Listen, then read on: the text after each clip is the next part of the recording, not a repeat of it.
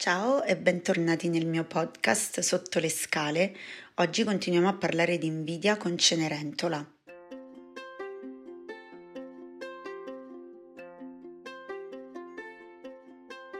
Chi è l'invidioso? Le sorellastre ricoprono il ruolo delle invidiose nella fiaba di Cenerentola. A me piace dire che gli invidiosi sono orfani di luce. Le sorellastre, infatti, vivono una condizione di orfananza, non fisica, perché la loro madre è ancora vivente, ma la matrigna è eh, una scarsa dispensatrice di amore e di tenerezza nei confronti delle figlie. Ehm, Diciamo che la madre di queste ragazze utilizza un po' nella fiaba le figlie come strumenti di conquista di un fantomatico prestigio sociale attraverso la presentazione al ballo del re che non arriva mai. E ehm, le sorellastre mostrano tutti i sintomi di chi è un po' stato mancante rispetto all'amore materno, di chi si è sentito deprivato di una cura materna attenta e soprattutto che non è, feri- non è guarito da questa ferita originaria. Um, nessuno di noi ha ricevuto un amore perfetto. L'amore dei nostri genitori in qualche modo è sempre stato un po' storto, Um, l'importante è che sia stato sufficientemente buono o che noi riusciamo a rielaborare ciò che ci è mancato e imparare a guarire noi stessi. Le sorellastre non hanno fatto questo passaggio evolutivo di diventare a loro volta madri di loro stesse, ma nelle fiabe ovviamente la caratterizzazione dei personaggi deve essere assoluta per far comprendere cosa accade a chi resta fissato sul non essere stato abbastanza amato. Accade che le sorellastre, come di solito fanno le persone che invidiano, ehm, che provano l'invidia come sentimento un po' guida della loro vita, si lamentano, piagnucolano continuamente, accusano Cenerentola. Cenerentola perché non hai fatto questo? Guarda come mi sento male perché non fai nulla per me, fai questo, fai quello. È come se un po' attribuissero a Cenerentola ehm, la loro inettitudine, i loro cattivi sentimenti e vedono solo il male, solo quello che manca alla loro vita perché si sentono private di un bene all'origine. Questa è un po' la condizione tremenda di chi prova invidia e non è consapevole. E, ehm, è come se um, l'invidioso fosse sempre disperato, cioè è come se avesse perso la speranza di avere accesso personale al bene, all'amore e agli aspetti positivi della vita. È convinto che non può più avere accesso al bene. E ehm, dall'altra parte questo porta chi invidia a idealizzare la persona invidiata e a non guardarla nella sua interezza, ma guardarla solo per spesso una caratteristica con cui la persona viene identificata. È come se quando um, veniamo invidiati da qualcuno o invidiamo qualcuno, viene messa in risalto solo una parte, eh, non rendendo giustizia alla persona che eh, non è solo una cosa che sa fare, una sua caratteristica di personalità o fisica, ma è molto di più.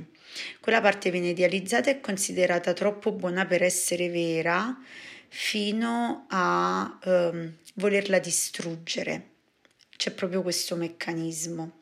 Quindi chi è invidiato non viene visto come persona nella sua totalità, ma viene ridotto a una vera e propria astrazione. Avviene questo strano meccanismo.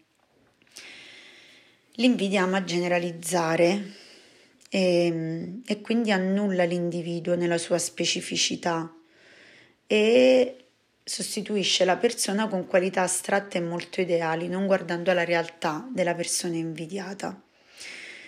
Cosa vive l'invidiato dall'altro lato? È molto complicato stare nella posizione di chi viene invidiato. Chi invidia soffre tantissimo perché davvero pensa che non ci sia felicità per sé. Ma chi è invidiato si chiede: ma cosa ho fatto? Perché l'invidioso mette in atto diversi meccanismi, a volte anche persecutori. Mm? Ma il problema non è ciò che l'invidiato fa, ma proprio il fatto che egli esiste a volte. Non so se vi ritrovate in questa modalità. A volte accade pure che quando siamo invidiati cerchiamo anche di essere sinceramente interessati a migliorare la relazione con la persona che ci invidia, quasi a cercare di fare di tutto per recuperare la relazione, come se questo potesse guarire questo la percezione di ricevere una negatività mh, mm, da parte dell'altro ma ogni tentativo purtroppo è destinato a fallire. Le sorellastre sono molto infastidite quando Cenerentola cerca di essere gentile con loro, sono infastidite dalla sua disponibilità. Quindi chi è oggetto di invidia non solo si sente ferito e impotente, ma si sente anche perseguitato. E questa cosa può generare diversi comportamenti, diversi atteggiamenti. Eh, l'invidiato può rispondere all'invidia in tre modi diversi. Il primo modo è quello di eh, cedere al vittimismo e all'autoaccusa, considerandosi esso stesso causa di, di, di questo male e negando totalmente la cattiva fede o la responsabilità della persona eh, invidiosa e in questo modo si assume tutta la responsabilità attaccando se stesso e non dando il giusto valore a sé e la giusta responsabilità all'altro. L'altra, eh, l'altro atteggiamento, il secondo, è quello di praticare la strada complicata e molto dispendiosa della vendetta e della rabbia. Eh, a volte chi viene invidiato si rende a sua volta persecutore dell'altro, cerca di dimostrare al mondo la profonda cattiveria e l'immoralità dell'invidioso, a sua volta si trasforma così in un maldicente e la maldicenza non porta nessun bene a chi la pratica come se Cenerentola fosse andata dal principe a raccontargli quanto fossero state cattive con lei le sorelle. E infine l'ultima strada, anche se costosa, dispendiosa e poco utile, è quella del ritiro. Spesso siamo invidiati proprio eh, nei luoghi più intimi, più familiari, nei luoghi di lavoro, all'interno proprio della nostra famiglia, della nostra cerchia di amici più stretta. È un meccanismo che avviene proprio da vicino. Allora a volte l'invidiato ehm, si nasconde perché percepisce che solo con la distanza e il nascondimento può evitare l'intossicazione che deriva dalla vicinanza con l'invidiato. È come un po' un tentativo di riprendersi uno spazio libero, incontaminato, pulito ma anche questo è inutile perché in qualche modo ehm, l'invidioso interpreterà questa scomparsa come una vera e propria fuga che vuole sottrargli il bene e si troverà a inseguirlo. In realtà niente può sottrarci dai colpi dell'invidia e ehm, la tentazione più estrema eh, di chi è invidiato purtroppo è quella di rinnegare totalmente il bene che ha attirato l'attenzione dell'invidioso. Cioè un po' quando noi diciamo colpiti dall'invidia, è un po' quando, come noi diciamo ehm, alla fine io non sono un granché, quello che tu invidi in realtà non mi appartiene, non sono né diverso né migliore da te, quindi non ho nulla che tu possa desiderare. È proprio un po' un giocare a livellarsi verso il basso che porta come unico risultato il fatto di allontanare il bene e la bellezza da noi stessi.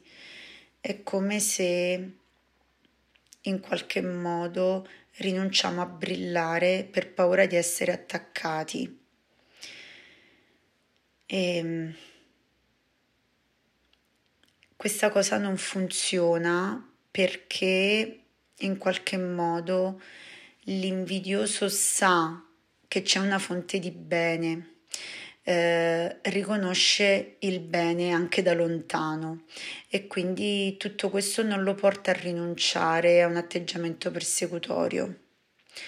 Sapete, per capire se siamo caduti nella rete eh, del sentirci invidiati a tal punto da rinunciare a fare cose buone o a esporci, a esporre la nostra bellezza, eh, possiamo provare a pensare a come reagiamo all'ammirazione altrui. Se abbiamo paura dell'ammirazione degli altri, cosa fai quando qualcuno ti fa un complimento? E, ehm, Cosa fai quando qualcuno ti loda o mostra il suo stupore rispetto alla tua bellezza? È molto importante ascoltare quello che ci succede interiormente quando qualcuno ci ammira, perché se sorge una sorta di disagio o addirittura di paura, è probabile che noi eh, siamo stati feriti all'interno di una relazione dove siamo stati invidiati o lo siamo tuttora ed è importante prendersi cura di questa cosa perché questo potrebbe portarci a rinunciare a esprimere il meglio dei nostri talenti. E chi rinuncia a questo non è felice, è semplicemente questo. E ehm, vi aggiungo qualcos'altro dicendovi che Cenerentola ci insegna a um, contrapporre all'invidia non una fuga, non un ritiro, non il rancore e la maldicenza e nemmeno la rinuncia a brillare. Cenerentola per tutto il tempo della fiaba fa i suoi lavori domestici con grande impegno, cura, dedizione sorridendo. Cenerentola si dà da fare e ehm, pensa tutto il tempo al ballo. Eh, il ballo è il suo pensiero fisso, il ballo è il suo sogno. Ed è così tanto il suo sogno che alla fine lei riesce ad andare al ballo e tutto si risolve con un lieto fine. Qual è il messaggio dunque per chi è invidiato?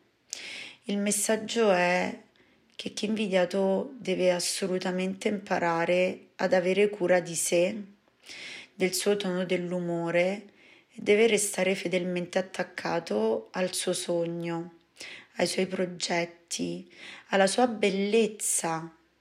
È importante e a me colpisce tantissimo il fatto che Cenerentola non rinuncia nemmeno per un istante, non solo al sogno del ballo, ma non rinuncia a nessuno splendore. Quando la fata madrina eh, le eh, cuce addosso, grazie alla magia, il vestito, Cenerentola non certo si rifiuta di brillare, non si preoccupa del fatto che tutti la guarderanno, non si preoccupa di ma cosa diranno quando mi vedranno così bella. Sapete, nel mio lavoro um, incontro tante persone e um, la maggior parte delle volte il problema più grande è che abbiamo paura di brillare più che di qualunque altra cosa. Abbiamo paura di valere troppo e e che questo generi in qualche modo una sorta di rottura relazionale con, con gli altri. E ehm, Cenerentola si sforza tutto il tempo di ottenere quello che non ha ancora, ma riconosce quello che ha e se lo tiene ben stretto, riconosce di aver avuto un amore materno, riconosce il valore delle sue giornate e del suo lavoro. Quindi vive con un occhio di gratitudine alla vita. E ehm, qual è la cura per l'invidia? Um, abbiamo detto questo uh, guardare ai sogni, essere fedeli alla propria bellezza, ma anche una cura buona per gli invidiosi e per gli invidiati è quella di imparare ad ammirare il bene altrui e desiderare fino in fondo di farlo proprio e non di distruggerlo. Eh, sapete, l'ammirazione è una cosa poco praticata mm.